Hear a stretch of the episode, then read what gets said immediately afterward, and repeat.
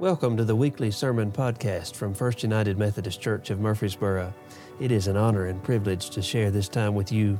We love studying the scriptures and feel they are central to our preaching, teaching, and living of the good news of Jesus Christ, the gospel. Our mission here is to grow disciples of Jesus Christ who know Him, love Him, and serve Him for the transformation of Murfreesboro and the world. It is our prayer that God would use our preaching and teaching to do exactly that. If you have questions, thoughts, ideas, or just want to talk a little bit more about what you've heard today, we love to hear from you. Most of all, know that you are in our prayers as we listen together. Now, let's dive in.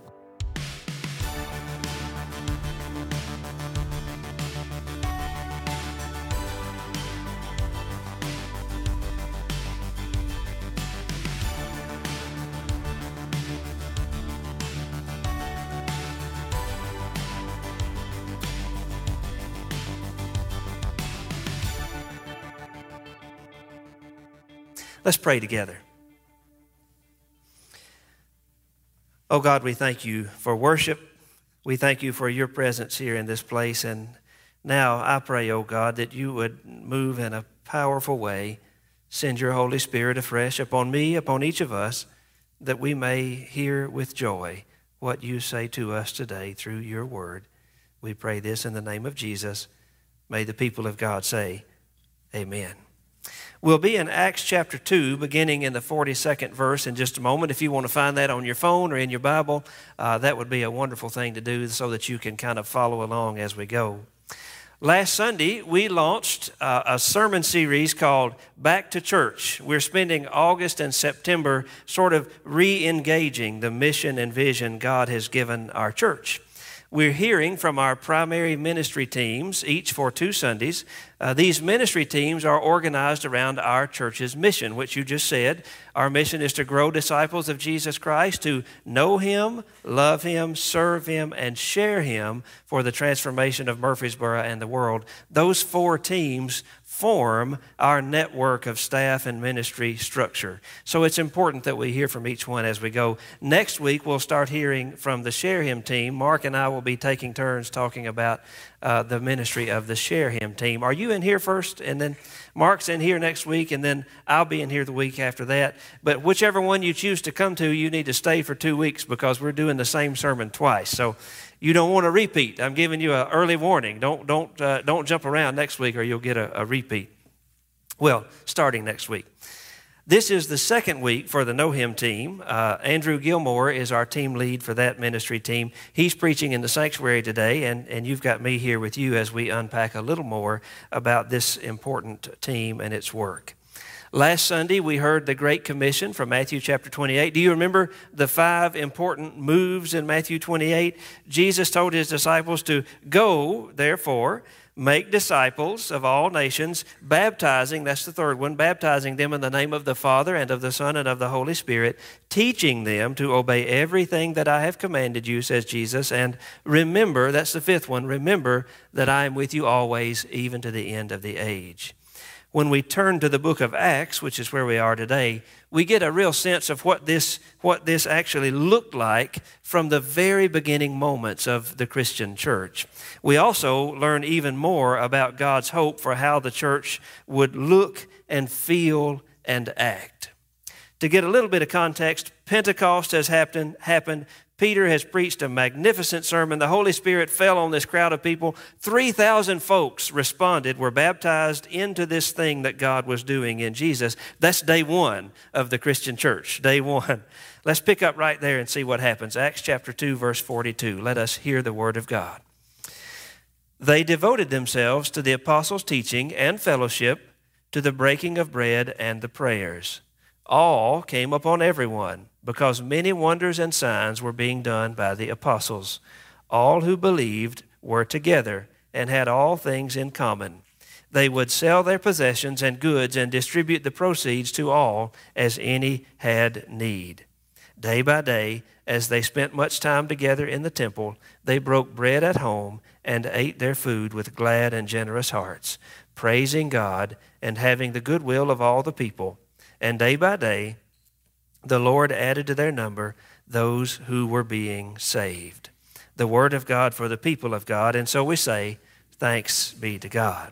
Now, right away, verse 42, we discover these four markers of devotion in the early church, and they really do need our careful attention. Did you catch the four? Teaching, fellowship, breaking bread, and prayers. Teaching, fellowship, breaking bread, and prayers. The outflow of this unusual devotion included signs and wonders, people willingly giving and sharing with one another, worship and praise of God, glad and generous hearts, and the Lord adding daily those who were being saved. The first marker is teaching. It's didache in the Greek, didache, teaching. It's the teaching, the instruction of the people. Early on, it was probably the content of Peter's sermon, which you can read in the book of Acts. It is Matthew 28 teaching them to obey all that I, Jesus, have commanded you. There's even a document called the Didache, which comes from the first or second century. Its full title is The Lord's Teaching Through the Twelve Apostles to the Nations. It's a very early body of teaching about Jesus and about the Christian faith.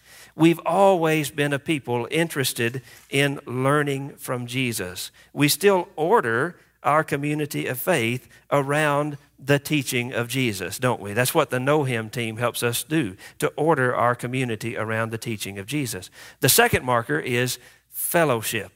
Now, that word is koinonia in the Greek, koinonia. Can you say that? Oh, sounded kind of sad. Say it again koinonia. That's better. We, we even have a Sunday school class named the Koinonia class. That particular word really just occurs right here in the New Testament, but Paul talks a whole lot about fellowship and its implications. There's a great theologian whom Andrew and I really enjoy. His name is N.T. Wright, and he, he helps us think deeply about koinonia and its role in the life of the church today. He, he says this kind of fellowship was more than friendship but never less than friendship. Did you get that? More than friendship, but never less than friendship. It's also a lot more than just shared beliefs and values. Sometimes we get into trouble uh, hunting for groups to which we might belong, we might like to belong. We, we think we're looking for Christian fellowship, but what we're actually looking for is a group that has shared beliefs and values. You know what I'm talking about? We like to find groups like that, shared beliefs and values. Uh, we often find shared beliefs and values within the Christian fellowship, but you may be surprised to learn that's not the promise of koinonia. Koinonia is so much more than that. It's more like a loving family partnership that binds people together. In the koinonia, we belong to each other in this shared enterprise of loving Jesus and one another. Now, that's different than something in a club or a group that just makes us happy. Understanding this truly biblical definition of Christian fellowship is absolutely vital.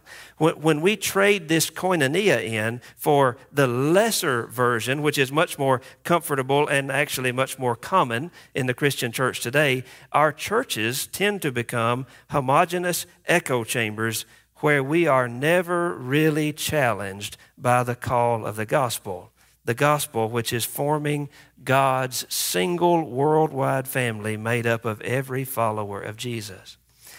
The truth of the matter is, real Christian fellowship is not always comfortable because it puts us squarely in the presence of each other with great vulnerability, and it invites us to care for, love, and take responsibility for each other in the face of our differences of thought, opinion, and whatever.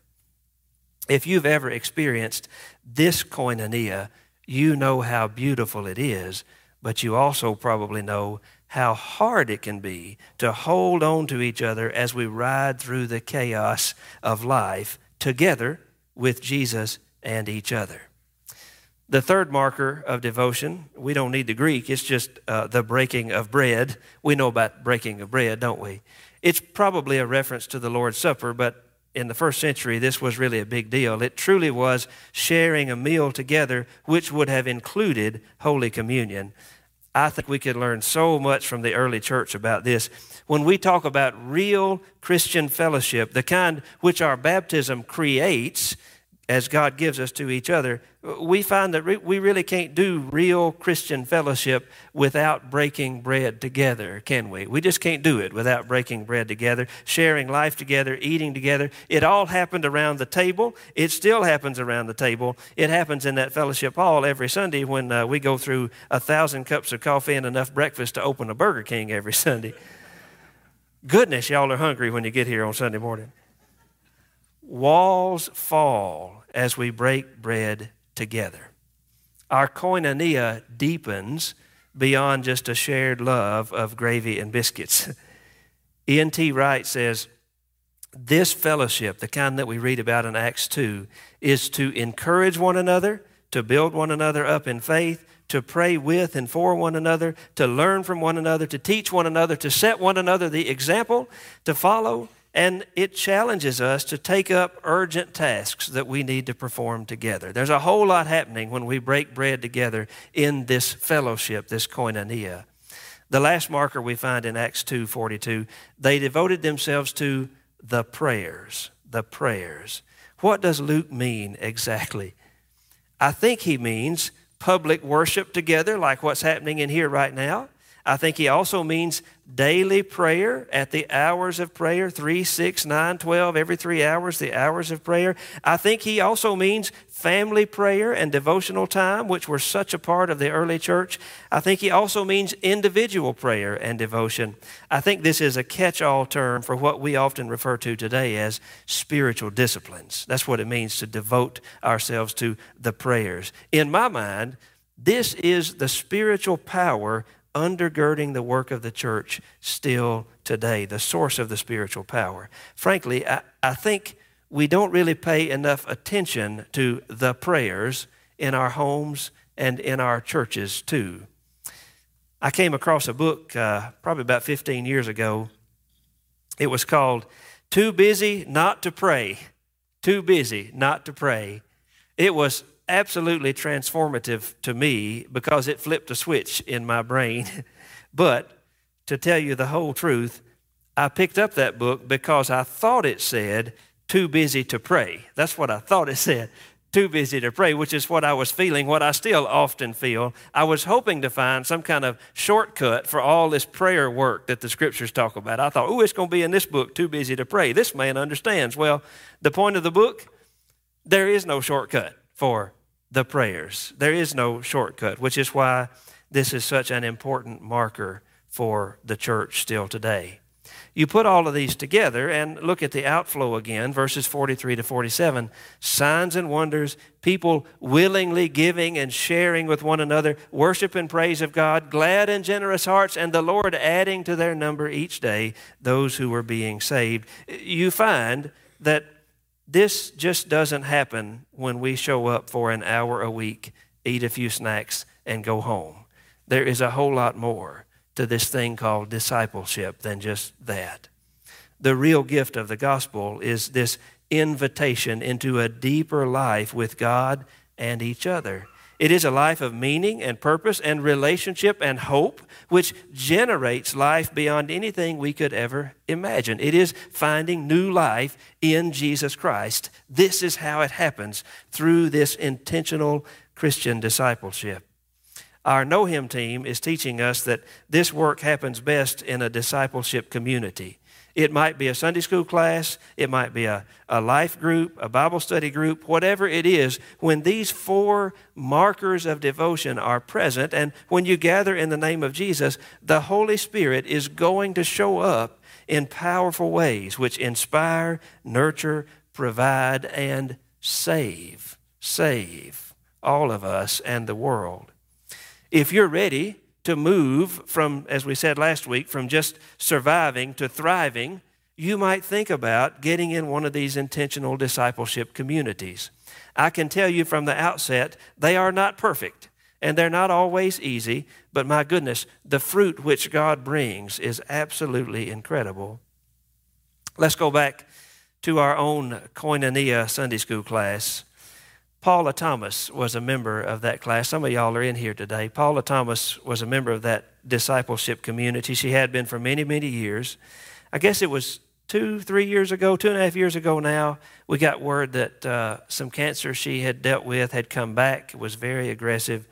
Uh, we learned that she was in for an arduous journey of treatment. She went to Boston to pursue the most aggressive treatment plan that they could find anywhere.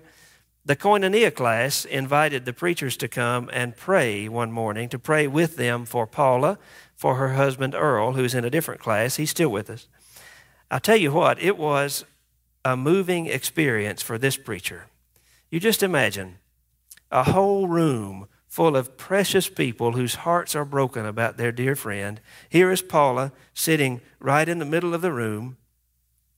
They've been following Jesus for so long. They've shared joys, sadness, tragedies, happiness, weddings, funerals, everything you can imagine. Paula is sitting in a chair right in the middle of them. She, even then, she looked so frail. They said, Preacher, pray for Paula. And so I did. I knelt down there with her. I did my best job. I prayed a long prayer. I covered everything I thought I could cover. I anointed her with oil. But then they started praying. They started praying for their Paula. They were naming children, family members, praying for specific things and situations that only your closest friends would know. They were describing before the Lord Paula's own worries and anxieties. She didn't have to say anything, they knew. They knew what she was dealing with, and they told the Lord all about it. They were celebrating her strengths, giving hope to her, to her family. They prayed for Earl. They promised themselves to, to help with this whole situation. And after all of that was over, we preachers got included on a, a text and email chain People were traveling with her to Boston. They were checking on Earl, sending food, tending to the daughters, helping manage this absolutely nightmare scenario, and praying for them all day, every day. She died. She did die. She went on to her full and final healing. She died wrapped in love. More than friendship, more than friendship, never less than friendship. I couldn't help but think how incredible to be part of something like this koinonia, following Jesus together for so very long. It isn't easy. It is not easy. Don't fool yourself. It's not easy at all. And a lot of folks just feel absolutely too busy to koinonia. A lot of folks feel that, including myself, too busy to koinonia. Perhaps we would all do well to learn that actually we are too busy to not koinonia. Don't miss it. Find your discipleship community now. Deepen the one that you are in. It could be the most important next step you will ever take in your journey with Jesus. In the name of the Father, and of the Son, and of the Holy Spirit, may the people of God say, Amen.